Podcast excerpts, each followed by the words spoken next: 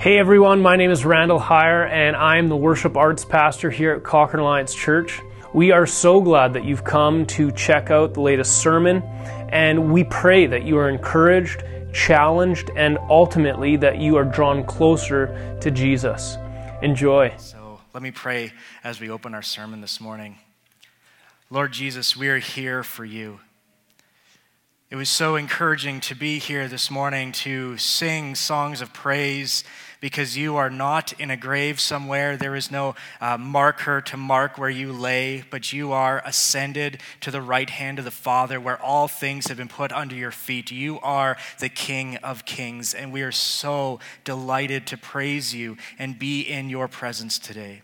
And I pray as we as we worship together, as we continue to worship through the scripture and through the stories of your life, that we would know that you are alive that our eyes would be pulled away from the things that, that we get fixated on, and our eyes would become fixated on you, the author and perfecter of our faith. I pray our hearts would be, would be fanned into flame, a passion for your name and your purpose. And I pray for those who are here wondering if they even believe in you, that you would meet with them today, that you would speak to them today.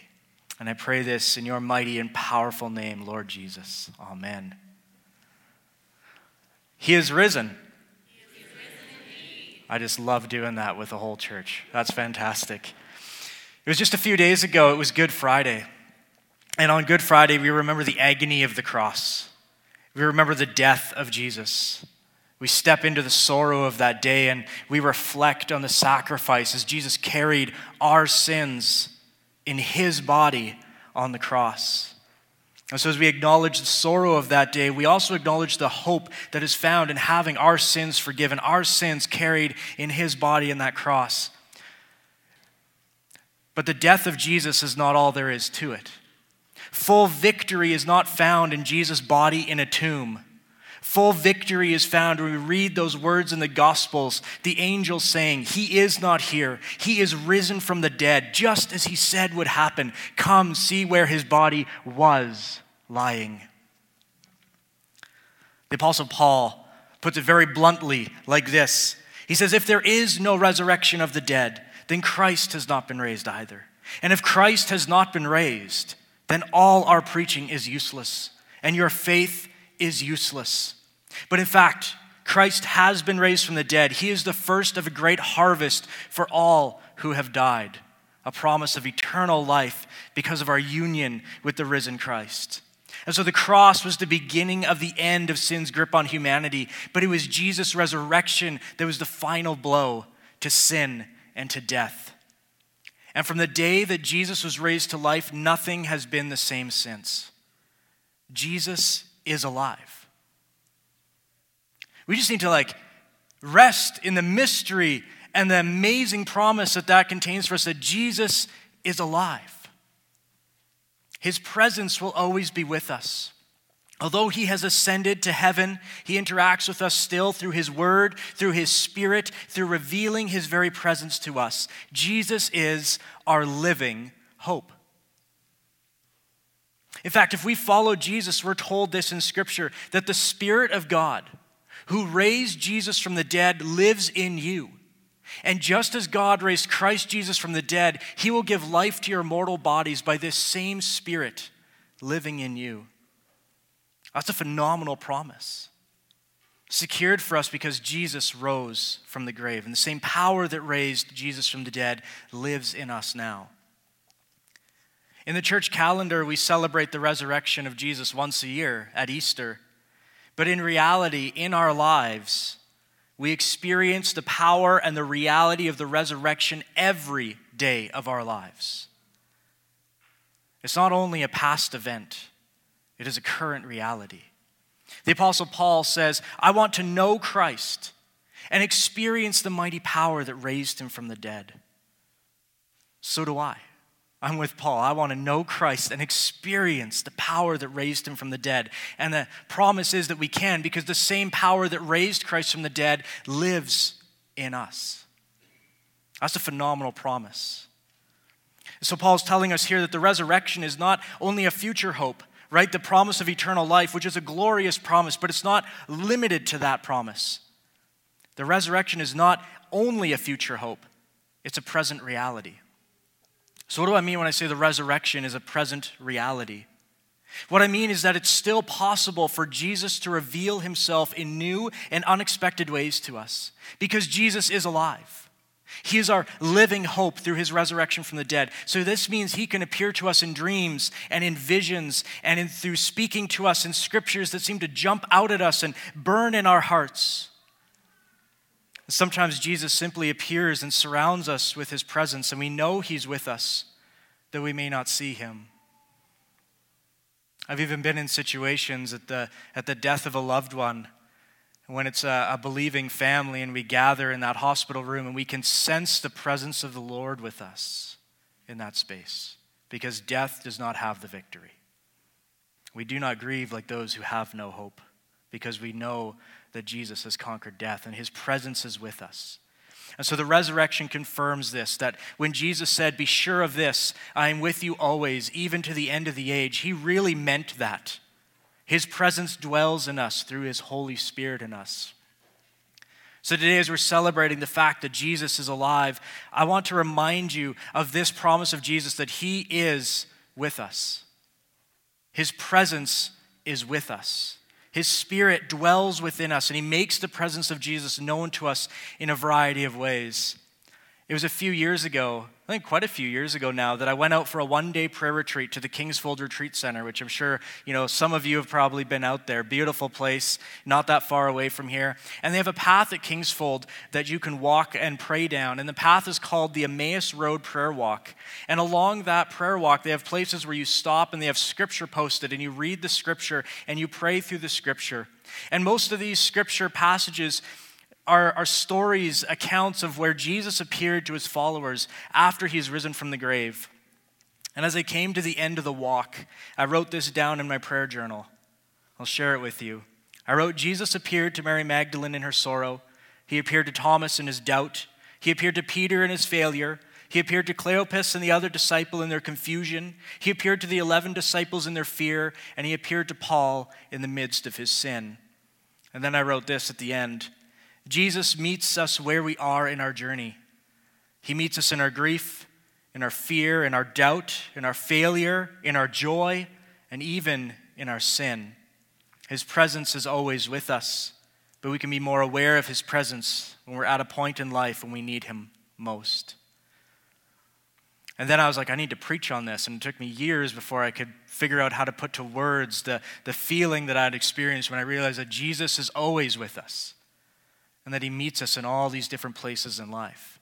So, today, what I want to do is just go through three encounters that people had with the risen Jesus. We're going to look at Mary Magdalene, Thomas, and Paul, back when Paul was better known as Saul and killing the Christians and persecuting them. So, here's, let's start with Mary's story. Mary, I'll actually just read it right from scriptures, John chapter 20. And so if you, it's going to be up on the screen too, so you don't have to worry if you don't have it. Um, let me read it. Mary stood outside the tomb crying.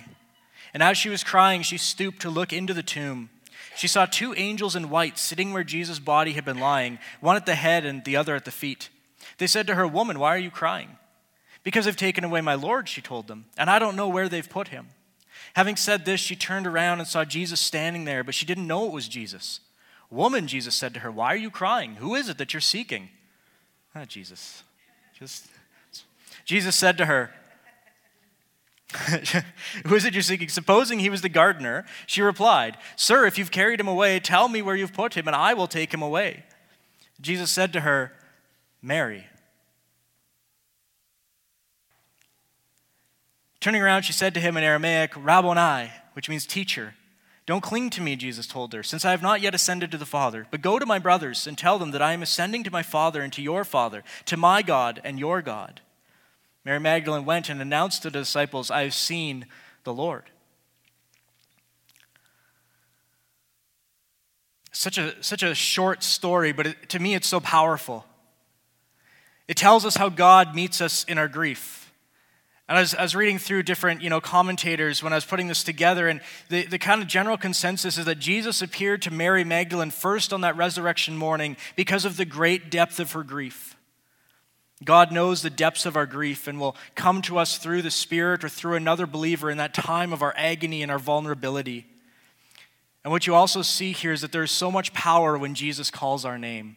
I love that opening song. He called my name, and I ran out of that grave. Jesus knows your name, He calls your name. And there's a power there when Jesus calls our name. It breaks through the grief and the sorrow and the anxiety. Mary didn't recognize Jesus at first. But when he spoke her name, his voice cut through that grief and that pain, and she saw him. This isn't limited to Mary Magdalene, by the way. There's people throughout history, even into our current present day, who have heard the voice of Jesus speak their name, and it's changed the course of their life. One uh, commentator, professor, theologian that I quite like is Dr. Ben Witherington III, which is a fantastic name, by the way. Uh, gives you some, like, you know, weight behind that. But if I ever see anything written by him, I go, okay, well, I'll listen to him. He's a smart dude. But he did some, he's a theologian and professor at Asbury Theological Seminary, and he's done research into people in our modern day who say they've heard the voice of Jesus call their name, and it has radically changed everything about their life. And he says, one of the reasons that I've researched this phenomenon is because it happened to me. Once and only once. He says it was back in the 1970s. He was at Carolina at university. He said, you know, the Vietnam War was going on, and even though support for it was going down, they were still drafting people. He had a draft number. His draft number was 192. He was in a lot of internal turmoil. He said he was distant and alienated from God. He was even angry with God because of the war and what it had done to some of his friends. He said the pressure of it was, was building up inside of him, and he actually had to go to the clinic one day because he was having a constant ringing in his ears and high blood pressure and anxiety, and they couldn't find anything physically wrong with him. So they said it's, it's stress, it's, it's internal anxiety, and they sent him to a counselor, but he, the counselor didn't seem to be able to make any breakthrough with him, and nothing was getting resolved. He was living with this internal anxiety and, and fear and worry. And he said one night, it was very late at night, and he was walking across the campus, mulling his life over, when he heard a voice.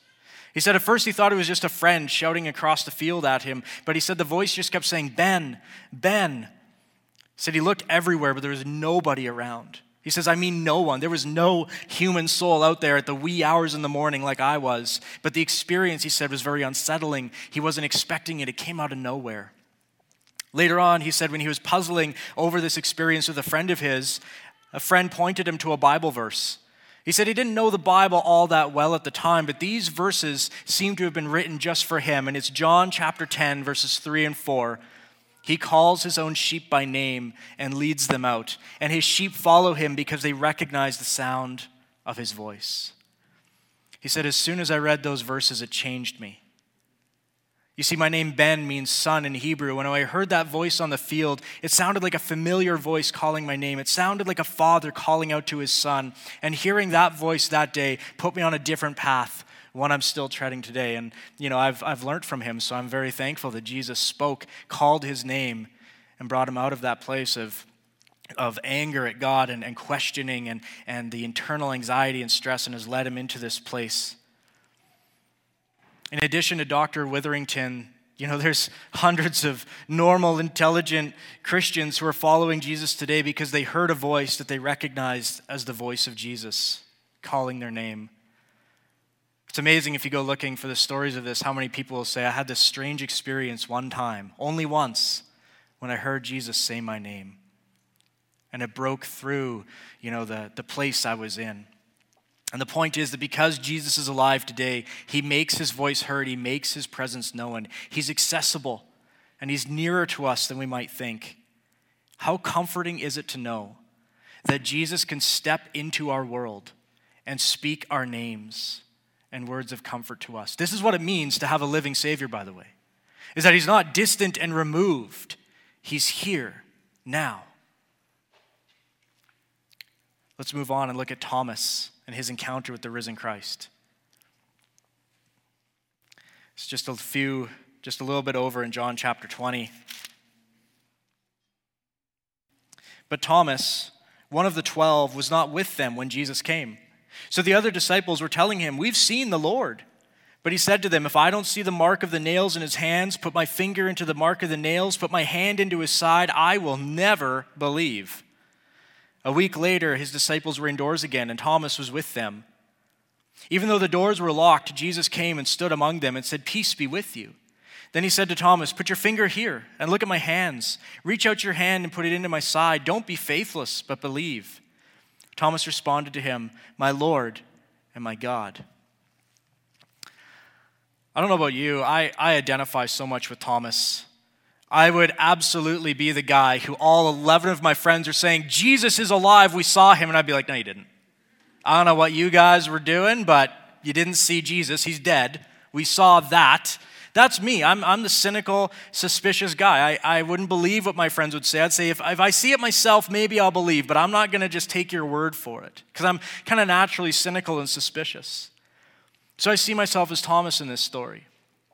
But I believe that Thomas wanted it to be true. He wa- but he just wanted to be sure it was really true. And I think it's interesting that Jesus waits an entire week before he appears to Thomas. And I believe that Thomas would have spent that week wrestling with what the other disciples told him. He wants it to be true, but he wants to be sure. And finally, after a week of praying and searching and questioning and doubting, Jesus appears and Thomas has his doubts erased. And this is another place that Jesus meets us. He meets us in our doubt, in our searching, and in our questioning. When Wayne Boosahda was 17 years old, a friend invited him to a youth group meeting in Dallas at a Methodist church in Dallas, Texas. Wayne went because, in his words, he had nothing better to do, which is, you know, that's an okay reason to go to youth. You got nothing better to do, you might as well go to youth group. The youth event, he said, was kind of lame. Ours isn't, because uh, we got Jason Dimnick here and he's fantastic.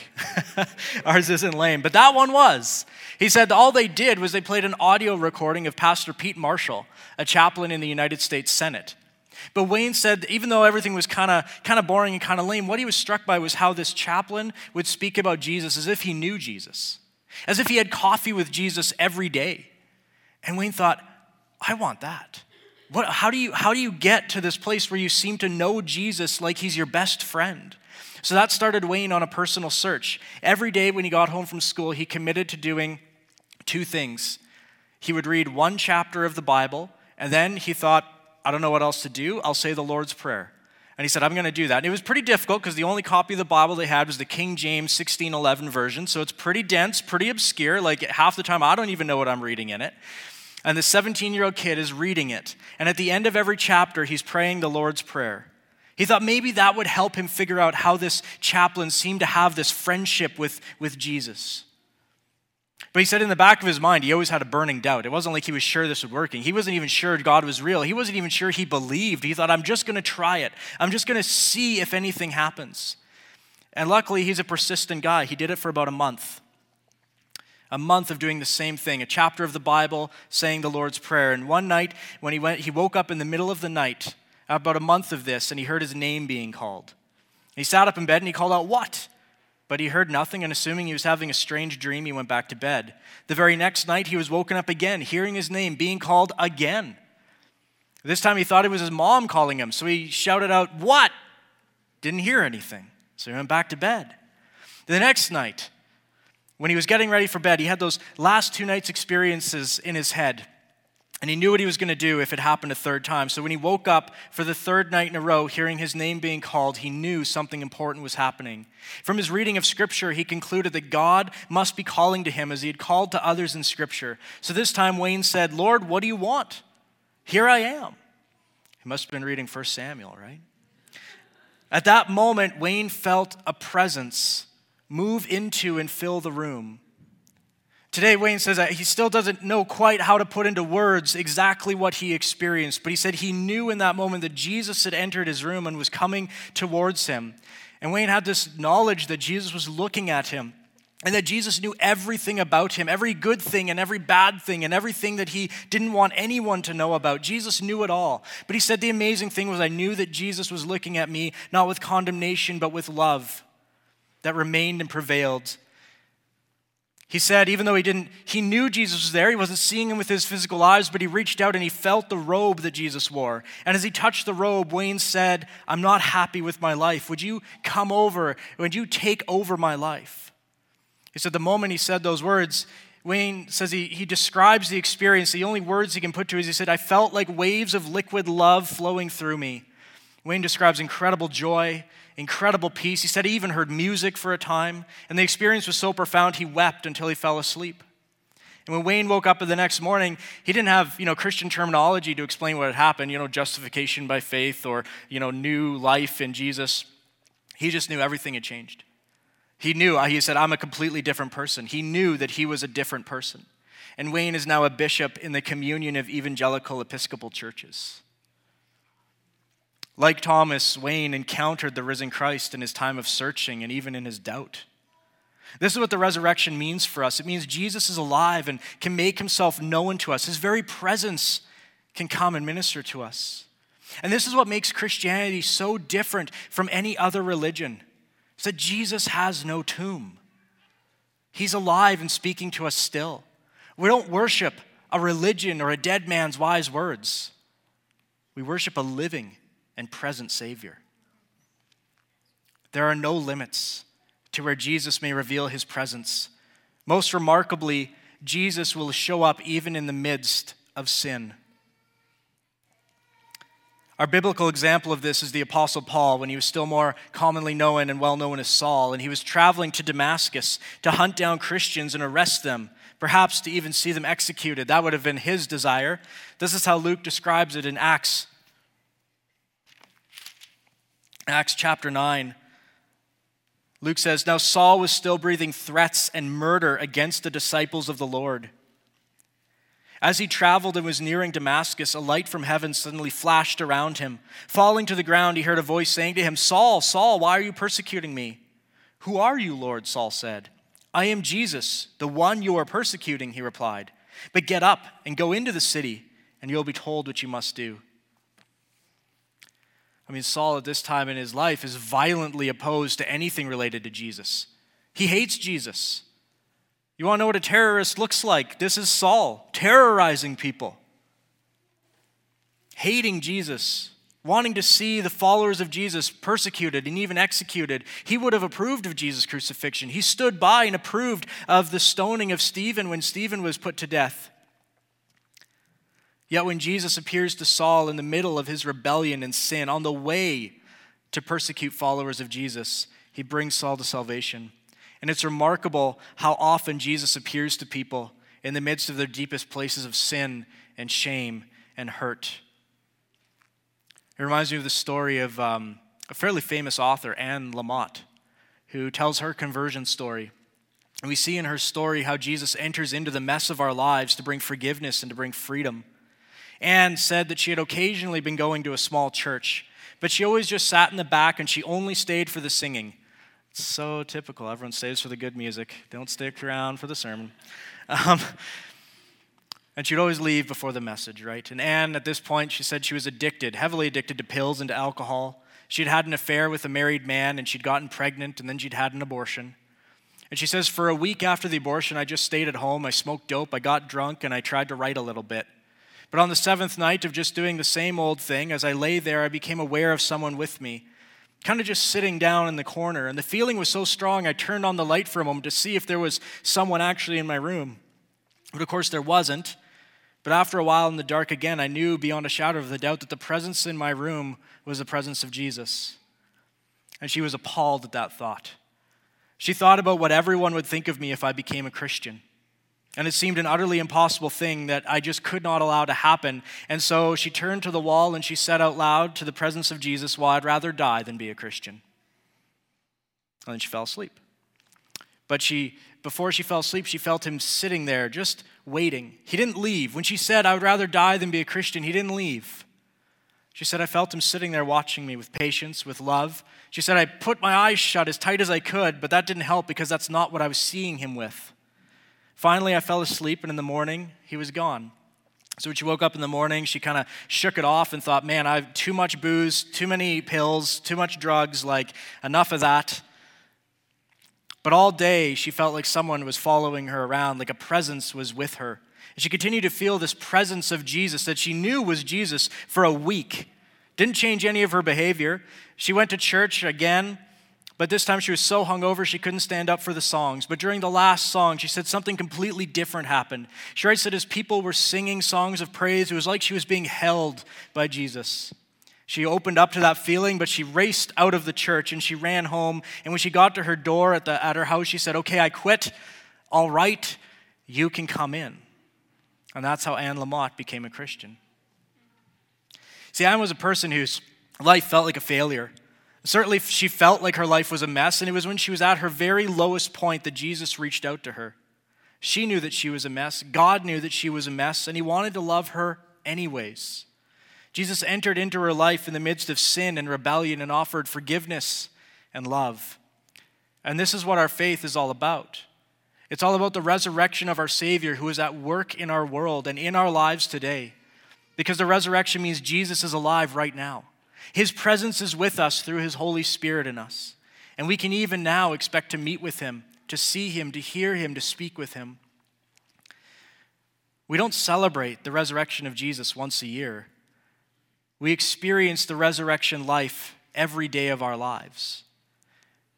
One of the things I never want us to forget is that Jesus is alive. And that means his presence is always with us. And the knowledge that Jesus is with us right now changes everything. Dr. Martyn Lloyd-Jones says this it's a bit of a challenge. He says, Do we go to God's house expecting something to happen? Or do we go just to listen to a sermon and sing our hymns and to meet with one another? How often does this vital idea enter into our minds that we are in the presence of the living God, that the Holy Spirit is in the church, and that we may feel the touch of his power? Is there not this appalling danger that we are just content because we have correct beliefs? And we have lost the life, the vital thing, the power, the thing that really makes worship worship, which is in spirit and in truth, worshiping the living God. If Jesus is alive, every time we meet together, Jesus is doing something. And we have to expect that Jesus is here. We know He's here. We expect His voice to be speaking, His Spirit to be moving. And if we forget that, as Dr. Martyn Lloyd-Jones says, we lose the vital thing the knowledge that He is alive. And so the resurrection of Jesus is not just a past event or a current or a future hope. It's a past event, a current reality, and a future hope. You know, I could have preached a sermon today, kind of an apologetic sermon, right? Saying, here's how we know the resurrection happened, here's the proof of the resurrection. However, as Martyn Lloyd-Jones points out, we can become too content with simply having right beliefs, and we forget that the faith we have is not really based on a correct set of facts, but is a lived faith empowered by a living Savior who has united us with Himself and given us His Holy Spirit. We can miss the fact, as Dr. Jones says, that the Holy Spirit is in the church and we can touch of his power. If Jesus is alive and he's given us of his Holy Spirit, then we walk as an empowered people with the knowledge that Jesus walks with us. I never want to forget that following Jesus is not simply adhering to a correct set of beliefs, because our faith is in a living Savior. Jesus is the truth. He's my King and my Lord. And so Jesus died to redeem us. He rose from the grave, defeating sin and death, and has united us with Him in that victory and given us the Holy Spirit, the same power that raised Him from the dead, so that we can be dead to sin and live for what is right, so we can be empowered for holy living and for works of service. Because Jesus is alive, we have a purpose and a mission. Ephesians 2:10 says, "You are God's masterpiece, created anew in Christ Jesus to do the works He had planned for you from long ago, and you can only do these works because you are an empowered people." Because Jesus is alive, because his presence is within you by the Spirit. And that changes everything. If you're here today and you're unsure about what you believe about Jesus, can I invite you to open yourself up to the possibility that maybe you're here today because Jesus is calling you?